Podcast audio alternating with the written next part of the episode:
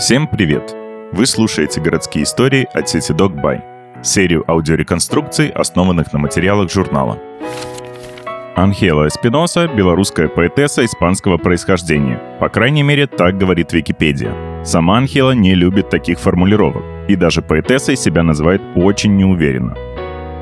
Мы поговорили с девушкой о ее стихах и знакомстве с Рыгором Бородулиным – до 15 лет Анхела и понятия не имела, что есть Беларусь и белорусский язык.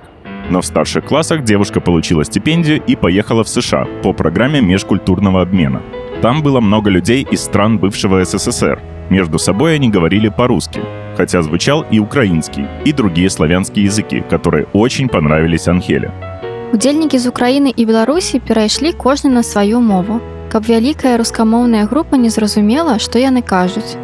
Я ўбачыла, што людзі пачалі рагатаць, але не зразумела, што такое. І калі спытала, мне сказалі, што людзі гавораць по-беларуску и украинску.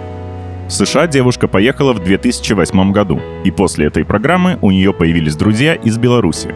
Они начали знакомить Анхелу с белорусской культурой, литературой и музыкой. Так, в списке ее любимых исполнителей появились Вольский, Вэтюшкевич, группа «Сумарок», у которой даже есть песни на стихи Анхелы, Нискис, Шума, Ляпис и Handmade. Почему решила учить мову? Эліта размаўляе на беларускай, а я хочу быть з элітай. Поездка в США во многом определила будущее Анхелы. Девушка заинтересовалась славянскими языками, окончила бакалавриат по славянской мифологии в Гранадском университете в Испании и поехала учиться дальше в Варшаву. На пачатку сябры беларусы мне казалі, што не абавязкова валодаць беларускай мовай. Усе разумеюць па-руску. І калі я яе вывучу, буду ўсё разумець. В 2010-м Анхела написала текст про события в Беларуси и выиграла в конкурсе. На награждение ее пригласили в Варшаву. Там она впервые оказалась в беларускаязычнай кампаніі. І тады я цвёрда вырашыла, што калі мне настолькі падабаецца Беларусь, калі мне важна ведаць пра працэсы, якія там адбываюцца, то абавязкова авалодаць беларускай мовай. Гэта было лагічна. Чаму я буду размаўляць па-руску, калі эліта размаўляе на беларускай. А я ж хачу быць з элітай, на сбор материалов для учебы у Анхелы ушел примерно год. Их оказалось очень и очень мало. Но в конце концов все получилось. И сама, не зная как, поэтесса освоила еще один язык. В 2015 году девушка поступила в магистратуру Польского университета на белорусскую филологию. Там под руководством профессора Миколы Хаустовича она написала магистрскую по поэзии Михася Стрельцова. Любовь научного руководителя к литературе очень сильно повлияла на девушку. Кандидатская Анхелы тоже была связана с Беларусью. Вернувшись в Мадрид, она успешно получила степень доктора наук, защитив работу про элементы народного творчества в прозе Яна Борщевского и Густава Адольфа Беккера. Свою жизнь сейчас девушка называет немного странной и как будто бы двойной. Есть Испания, а есть Беларусь. Но на родине Анхелу никто не знает, а здесь просят сделать совместные селфи в метро, Понятия «дом» у поэтессы нет, зато, уверена она, нигде не чужая. Я з маленства была дзівачкай і не адчувала сябе дома ў ніводнай краіне. У Беларусі я паэтка і магу быць дзіўнай. А ў Іспаніі мяне недалюблівалі ў школе, я ніколі не адчувала, што я сярод сваіх. У мяне ёсць маленечкі гурток сяброў і мне добра з імі. Але не магу сказаць, што ў Іспаніі, Польшчы ці Беларусі адчуваю сябе дома. Быть белорусской поэтессой для испанки тоже очень странно. Сомнений было много, но со временем девушка начала привыкать.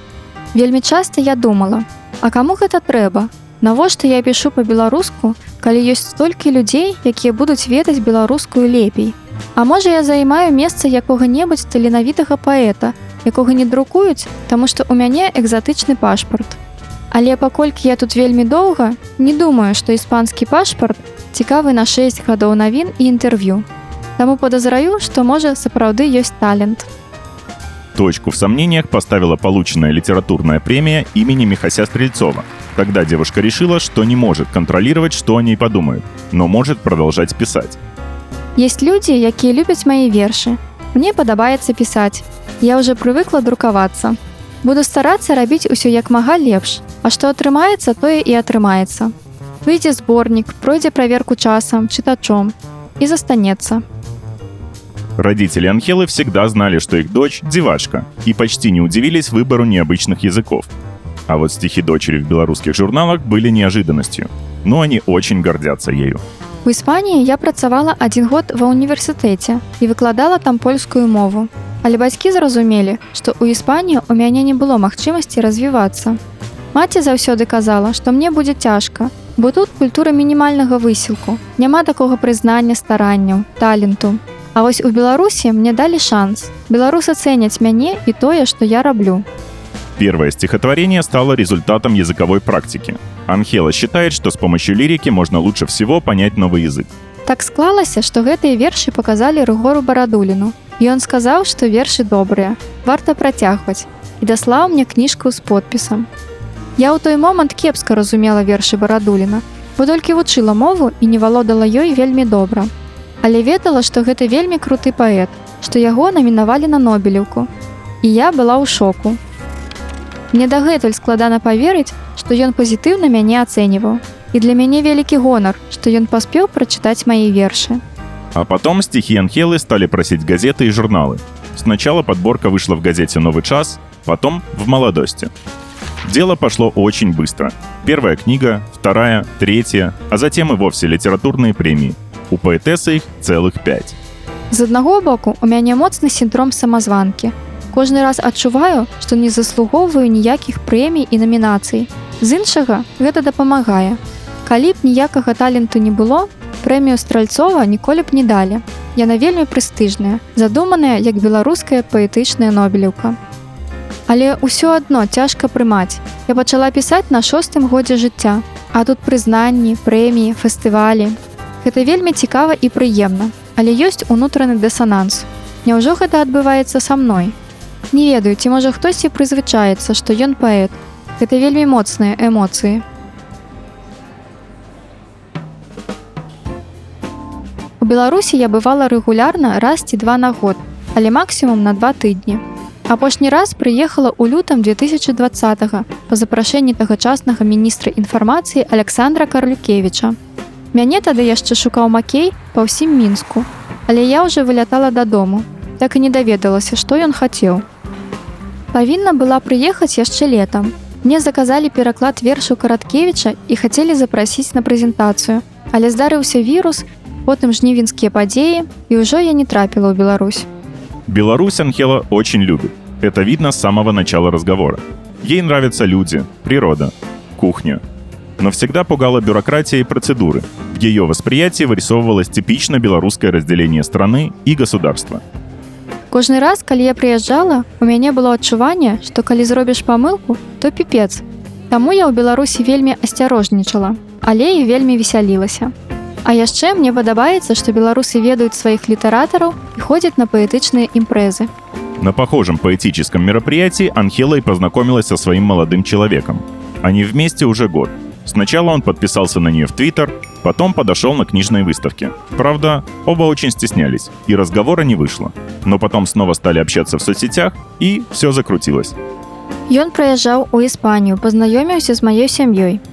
Бацькі ведаюць, што большасць маіх знаёмых беларусы. Таму гэта не было нечаканасцю, і ён адразу ім спадабаўся. Бачна, што вельмі адказны і добры. І ставіцца да мяне як да багіні. Сейчас девушка работает в Варшавском университете, читает курсы по современной белорусской поэзии, литературоведению и преподает белорусский. Последнее, кстати, намного прозаичнее, чем кажется на первый взгляд. Белорусский преподают начинающим на уровень А1, а сам предмет поделен между тремя преподавательницами. Еще у Анхелы есть авторский курс «Поэзия як способ протесту ў Еўропе у 20-21 стагоддзе». Гэта частая справа, калі паэты выкладаюць ва ўніверсітэце. Бо на штосьці трэба жыць, а паэзіяй зарабіць вельмі цяжка. Я вучылася на літаратуразнаўцу і займаюся гэтым. Мне прыходзіць заробак за тое, што я выкладаю тэорыю літаратуры. Что касается планов, то они у Анхелы масштабные.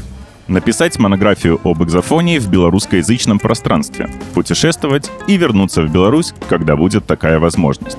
Вельмі часта я адчуваю, што да мяне ставіцца як да нежывога помніка. Але я звычайны чалавек. Люблю хадзіць у трэнажорку, гуляць у відэагульні, люблю серыальчыкі і ўкраінскія трэш-шоу, тыпу хата на тата. Я не толькі навукаўка і паэтка. Я звычайны чалавек, як і ўсе.